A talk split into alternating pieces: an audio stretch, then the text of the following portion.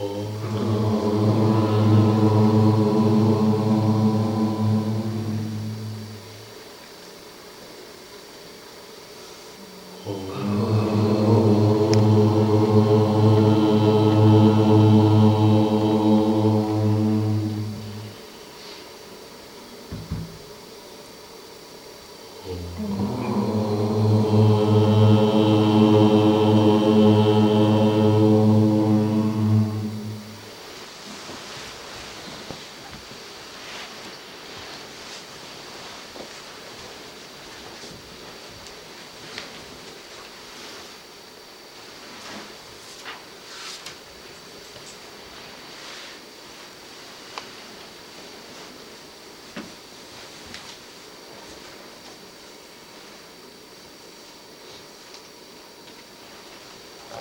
Наставление Ширамана Махариши.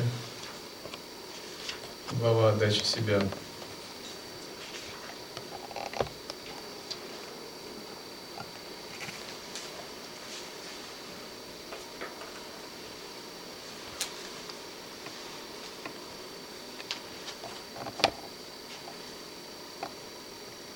Искатель. Что такое безусловная отдача? Махариша. Если человек отдает себя, то не будет задающего вопросы или думающего о них.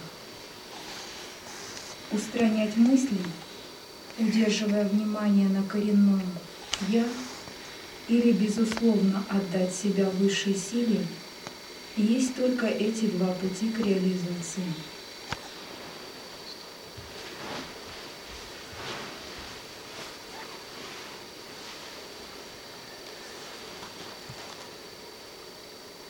Сначала, разумеется, мы учимся и тренируемся в созерцании. Когда мы обрели некоторую концентрацию, и успехи в сидячей медитации у нас выросли. Наверное, у вас у всех есть понимание разницы между концентрацией, медитацией, внимательностью, созерцанием и интеграцией. Все эти вещи являются различными. Концентрацией мы сужаем ум, фокусируя его на точке пламени свечи, либо визуализируемом образе. Во внимательности мы проявляем внимательность какой-то конкретной вещи в движении, допустим, дыханию, которое движется, телу,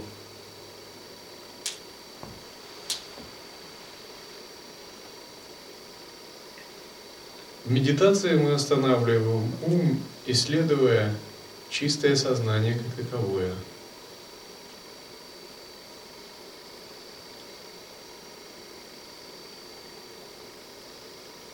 В присутствии мы распахиваем ум, не придавая ему никакой фиксации или фокусировки, занимаясь созерцанием. Присутствии мы поддерживаем ум благодаря внимательности. Первый вид внимательности – это самопроизвольная внимательность. Второй вид внимательности – намеренная. Мы начинаем с намеренной внимательности, затем переходим к произвольной. Наконец, в интеграции мы объединяем распахнутый ум с каким-либо переживанием. Допустим, с внешними элементами, с эмоцией, желанием, с чем угодно, смешивая распахнутый ум и какое-либо переживание. И вначале, конечно, мы упражняемся в созерцании. Созерцание является нашей личной практикой. И от того, насколько мы успешны в нем или нет, зависит наше дальнейшее развитие – Созерцание – это приложение внимательности к ежедневному присутствию, к распахнутому состоянию, когда мы его уже нащупали. Конечно, пока мы его не нащупали, не открыли парадоксальное пространство безмыслия, наше созерцание нельзя назвать как бы подлинным. оно является проформой, разновидностью просто а, некоторой внимательности.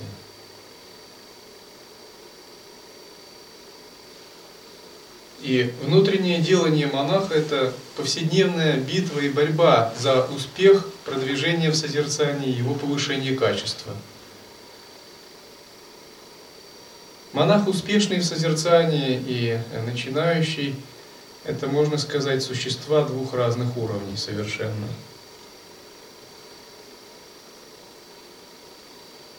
Например, успешный монах, он как бы всегда уже безупречен – действиях, взаимоотношениях, ну во всем, потому что у него появился внутренний хозяин, внутренний наблюдатель, который постоянно поддерживает должную бдительность, то есть ни на секунду он эту бдительность не теряет. У кого внутренний наблюдатель не, не появился, он постоянно попадается в трудности в взаимоотношениях в мысли, в чувства или в желания. Как бы, можно сказать, он еще себе не принадлежит, а все эти вещи управляют им. С обретением созерцания мы только по-настоящему начинаем принадлежать себе. Больше мы не позволяем различным переживаниям управлять нами.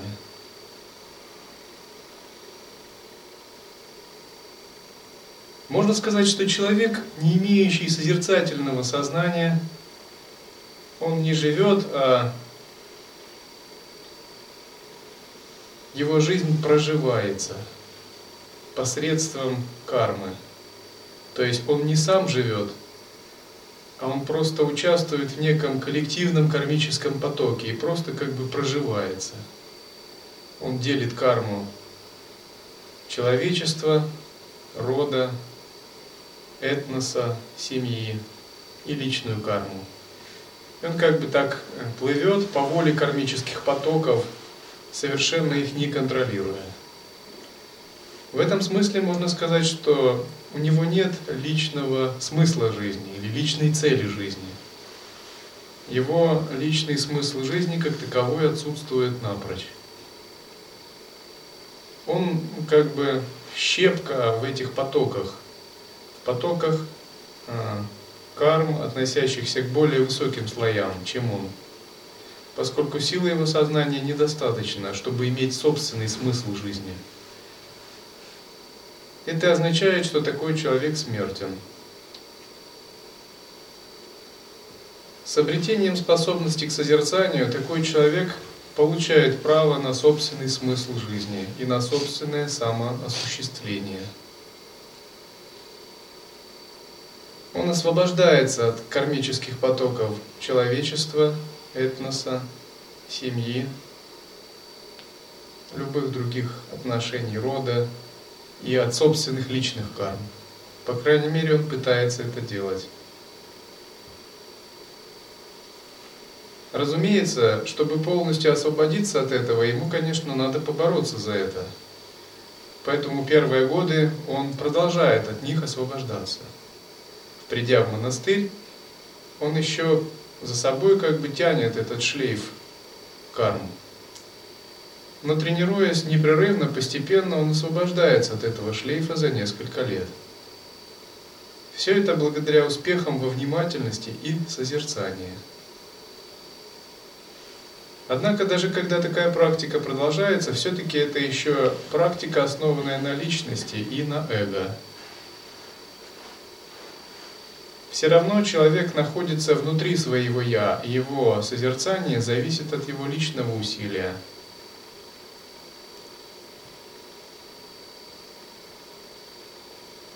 Наконец, когда йогин понимает это, он выходит на новый уровень. Этот уровень называется отдача или самотрансценденция.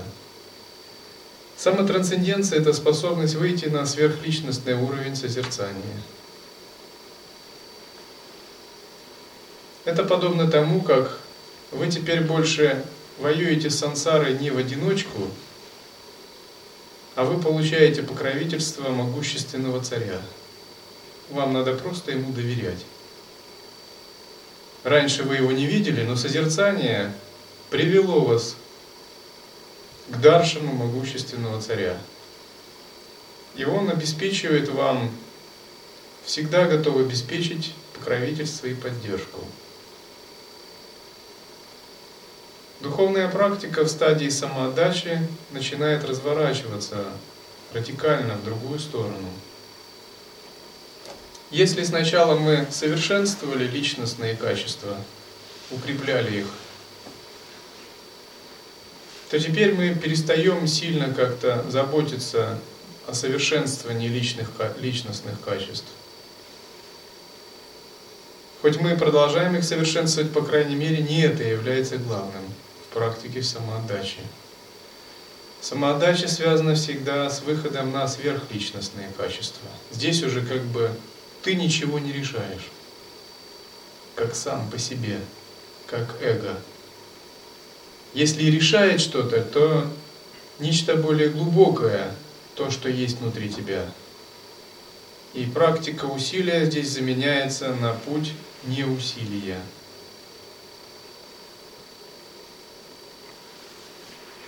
Кто-то считает, что самоотдача возможна с самого начала, но это не так. Другие считают, что самоотдача это как бы некий разновидность безволия и уничтожения своих личностных качеств. Это тоже не так. Личностные качества сохраняются и даже расцветают. Только сменяются приоритеты просто меняется власть. Они подчиняются чему-то более великому. Другое, другое заблуждение, кто-то считает, что самоотдача производится какому-то внешнему объекту, символу или образу. Это также заблуждение, поскольку самоотдача имеется в виду, мы переподчиняем наше грубое «я» тонкому светоносному сознанию. Можно назвать его внутренним, но на самом деле оно не внутреннее и не внешнее. Малое «я» переподчиняет себя большому «я», а большому «я» большое «я» содержит в себе как внутреннее, так и внешнее –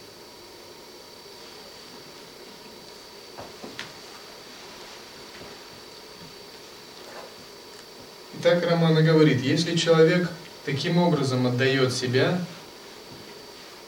то больше у него нет задавания вопросов, потому что все его вопросы растворяются в таком пространстве самоотдачи. Ведь он больше не живет в рамках причин и следствий задавания вопросов и ответов на них – на стадии самоотдачи уже парадоксальное пространство внемыслий давно раскрыто. И йогин понимает любые концепции и любые вопросы с ответами как просто игру недвойственного сознания.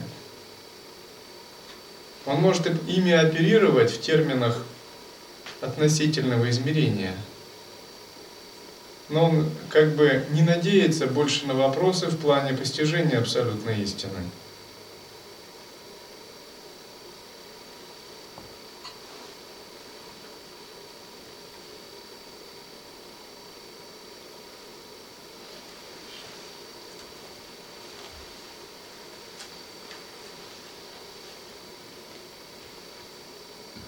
Искатель. Разве полная или совершенная отдача не требует, чтобы человек оставил даже желание освобождения или Бога? Махариша. Совершенная отдача действительно требует, чтобы у вас не было своих желаний. Вы должны радоваться всему, что дает Бог. А это и означает отсутствие собственных желаний.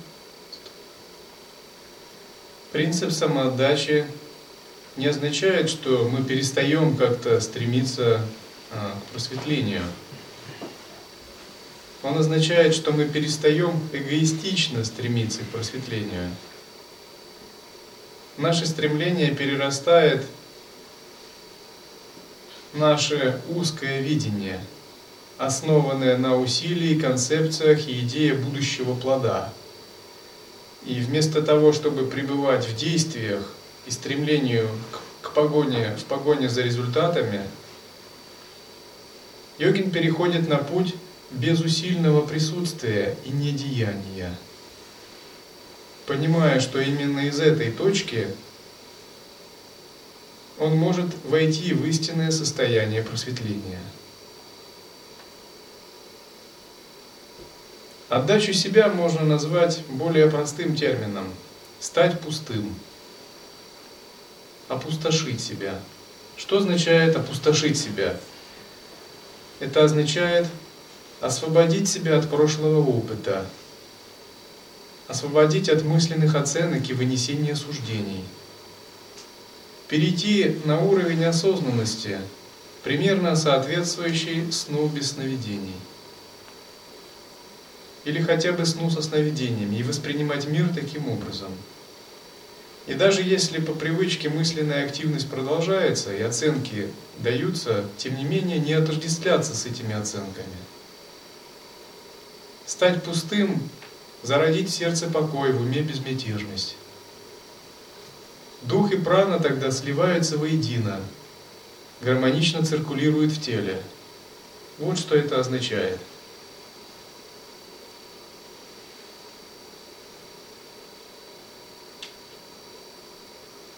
Если человек пуст, он невидим для ситуации и обстоятельств. У него нет острых углов во взаимоотношениях. У него нет цепляния за прошлый опыт. Он подобен текучей воде. Именно вот такая текучесть и гибкость в ай-йоге называется самадхи текущей реки. Такая гибкость вырабатывается не в ретритах, а в созерцании в движении и в различных ситуациях. Только вы можете знать, насколько вы гибкие и насколько вы не пусты. Все такие ситуации, где вы попадаете в просак или в дисгармонию, это просто вам сигнал, показатель, насколько вы опустошили себя или наоборот, насколько вы не смогли себя опустошить. Человек, который не смог себя опустошить, все время судит на основании старых знаний. Старое знание давлеет над ним. Он не видит мир свежими глазами, реально. Он видит мир через призму своих представлений. Он постоянно проецирует, накладывает некие концепции. И тогда вместо того, чтобы видеть реальность, он видит искаженный вид реальности, основанный на его прошлом опыте реальность всегда новая, а старые концепции остаются старыми, поэтому часто он может попадать в негармонию с реальностью. Исходя из старых концепций, он постоянно выносит определенные суждения, поэтому он попадает в плен своих двойственных представлений. Когда человек пустой, он необыкновенно гибок, он принимает любую ситуацию – что означает принимает любую ситуацию? Но он позволяет ей происходить, не ввязываясь в мысленные оценки и эмоциональные реакции. Он не теряет созерцания, не теряет внутреннего центра, когда возникает любая ситуация, даже грозящая его жизни. Он знает, что гораздо важнее сохранить принцип осознавания –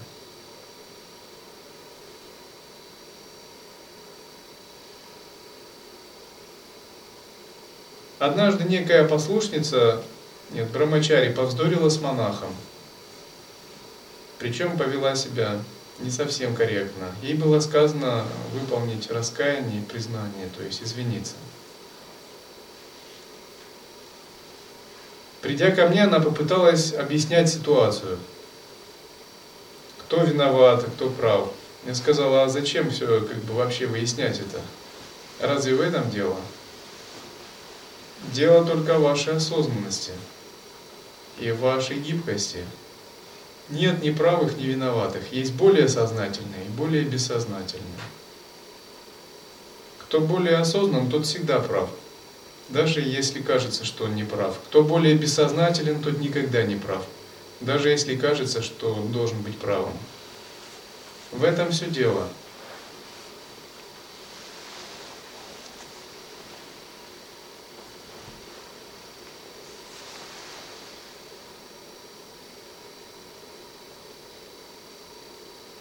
Поскольку в бытии нет ни доброго, ни злого, ни правильного, ни неправильного в абсолютном смысле. В относительном, конечно, есть. Есть более глубокое осознавание и более грубое. Более грубое всегда будет страдать, всегда будет делать ошибки, терпеть поражение, быть в замешательстве. Такова его судьба, это его данность поскольку оно пребывает в нечистом состоянии Вселенной. Более тонкое сознание всегда будет развиваться, процветать, пребывать в гармонии, поскольку оно соединено со Всевышним Источником. Когда йогин опустошает себя, он всегда приближает себя к такому более тонкому сознанию. Из тонкого сознания у него нет ни замешательства, ни невидения, непроблемности, поскольку сила его тонкого осознавания позволяет справляться любым замешательством, отвечать на любые вопросы просто силой ясности. То есть изначально он видит везде гармонию, видит внутреннюю правду и суть вещей, даже не читая книги.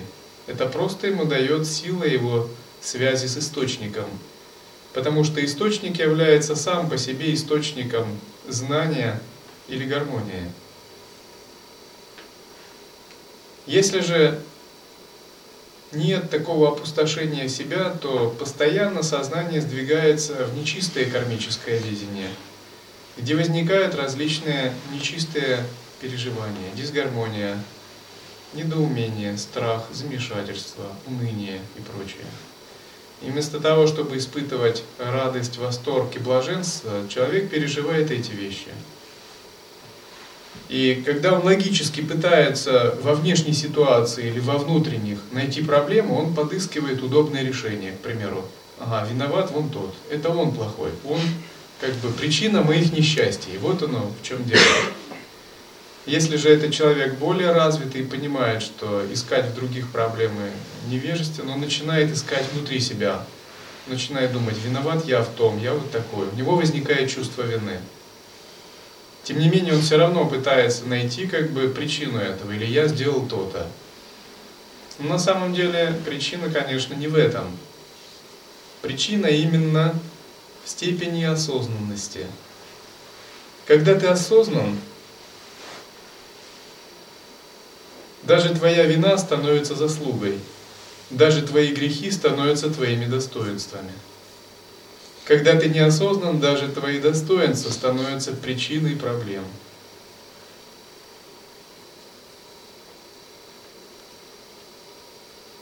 Такая истинная интуитивная осознанность, подобное пространству, происходит только на стадии опустошения и отдачи себя. Вместо того, чтобы судить из двойственного центра, человек начинает смотреть на мир глазами бесконечности, глазами вечности – Пока отдача себя не произошла, он смотрит на мир глазами человека. А человек смертен, связан кармой, опутан двойственным мышлением. То есть изначально такое видение, оно является ну, ущербным. Поэтому его называют невидение. В момент отдачи и после нее йогин больше не смотрит глазами смертного человека. То есть как бы у него остается видение человека, и в бытовых ситуациях, конечно, вы смотрите такими глазами. А, к примеру, когда вам нужно поехать в другой город, вам нет смысла говорить, что в Атмане нет времени. Вам надо точно знать время прихода электрички. Но речь не об относительном измерении. В абсолютном же измерении видение всегда запредельно человеческому.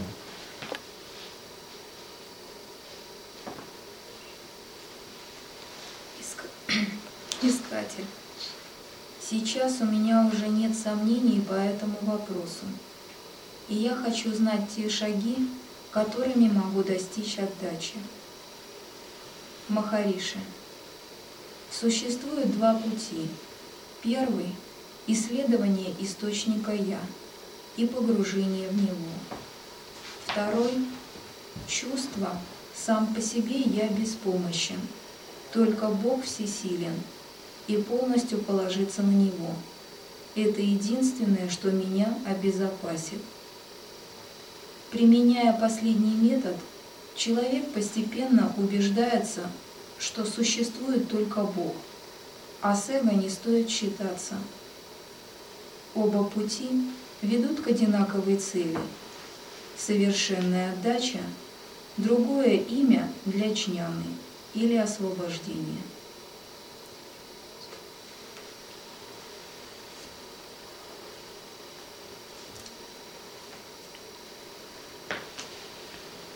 Романа говорит, существует два пути. Первый – это исследование, по нашей терминологии это самоосвобождение. Второй – самоотдача, то есть самотрансценденция. Второй более высокий, но и менее доступный. Поскольку самоотдача должна основа, быть основана на понимании созерцания. Если такой основы нет, скорее всего самоотдача будет некой иллюзией.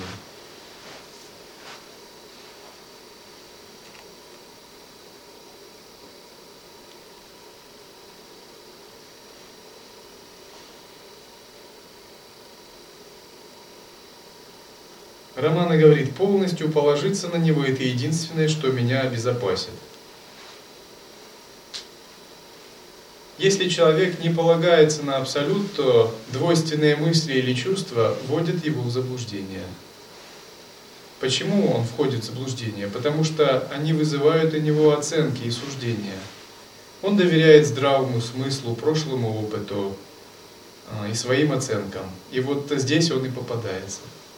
Причем это происходит постоянно, до тех пор, пока отдача не произойдет. Человек, который постоянно полагается на абсолют, он больше не подвержен двойственным оценкам. И даже если происходит ситуация, дестабилизирующая его ум, он видит в этом милость Бога. Он все равно испытывает радость Абсолюта потому что он не полагается больше на свои оценки, он все равно полагается на абсолютное, на абсолютное видение. Если же человек не опустошил себя, он судит, исходя из своего собственного видения, и переживает то, что переживает чувствующие существа в сансаре.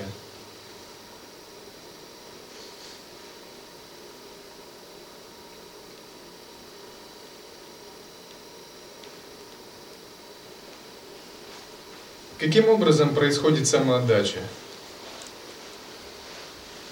Когда йогин встречается с переживаниями, он не выносит суждений оценок, пытаясь посмотреть на них глазами более фундаментального сознания, глазами собственной пустоты. Он отдает эти переживания пустоте, глядя в любое переживание прямо, обнаженно –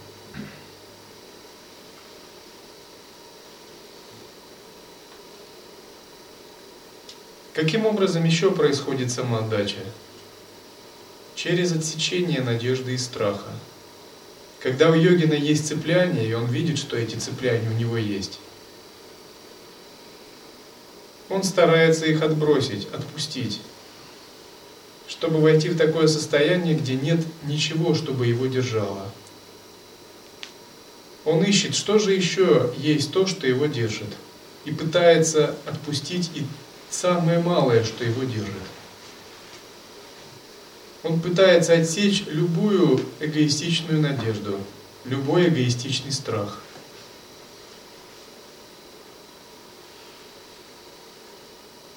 Таков второй путь. Каков третий путь? Третий путь – это бескорыстное посвящение себя более высоким силам – служение с преданностью.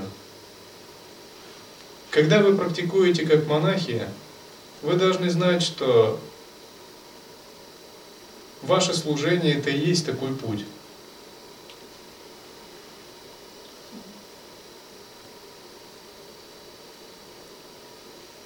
Вы не просто готовите просад или рубите дрова.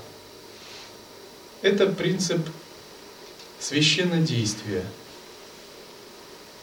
Принцип служения более высоким силам, который олицетворяет три драгоценности – санга.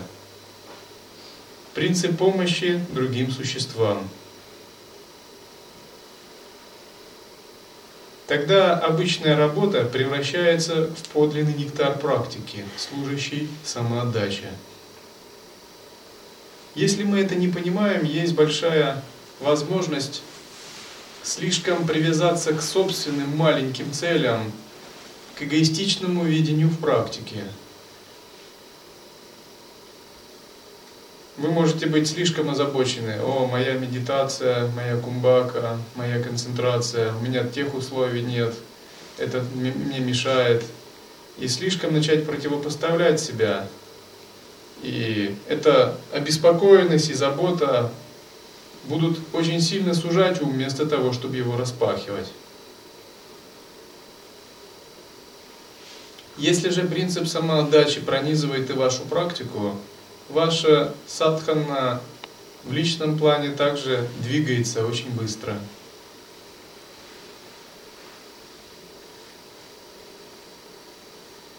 Бывает так, что тот, кто не понимает этого,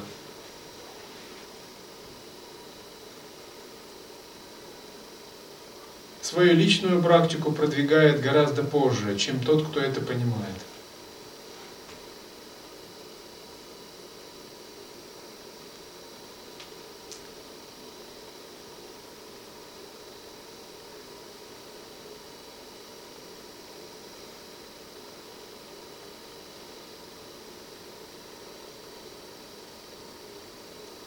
Вся личная практика должна быть именно основана на принципе самоотдачи отсечении надежды и страха. Один ученик пришел к учителю и спросил, «Я хочу быстрее стать мастером, обучиться освобождению».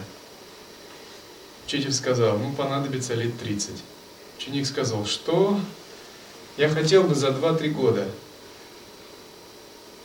Могу ли я Учитель сказал, а вот именно для тебя лет 70.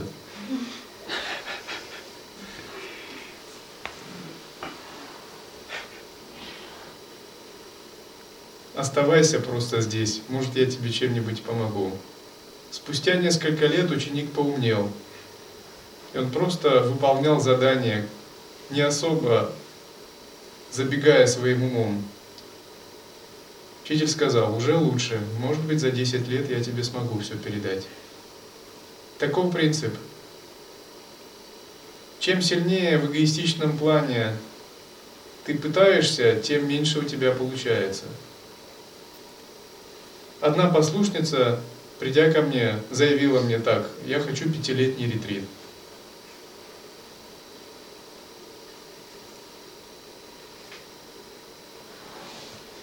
Хотя видно было по ее карме.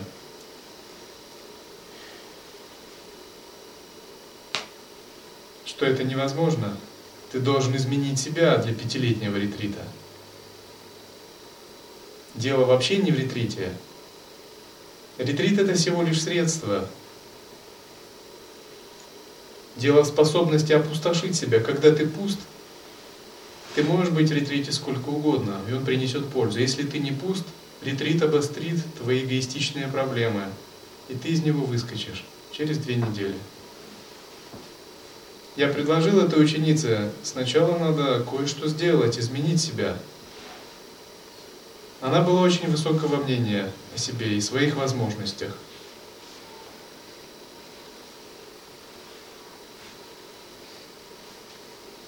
Мы не должны так поступать.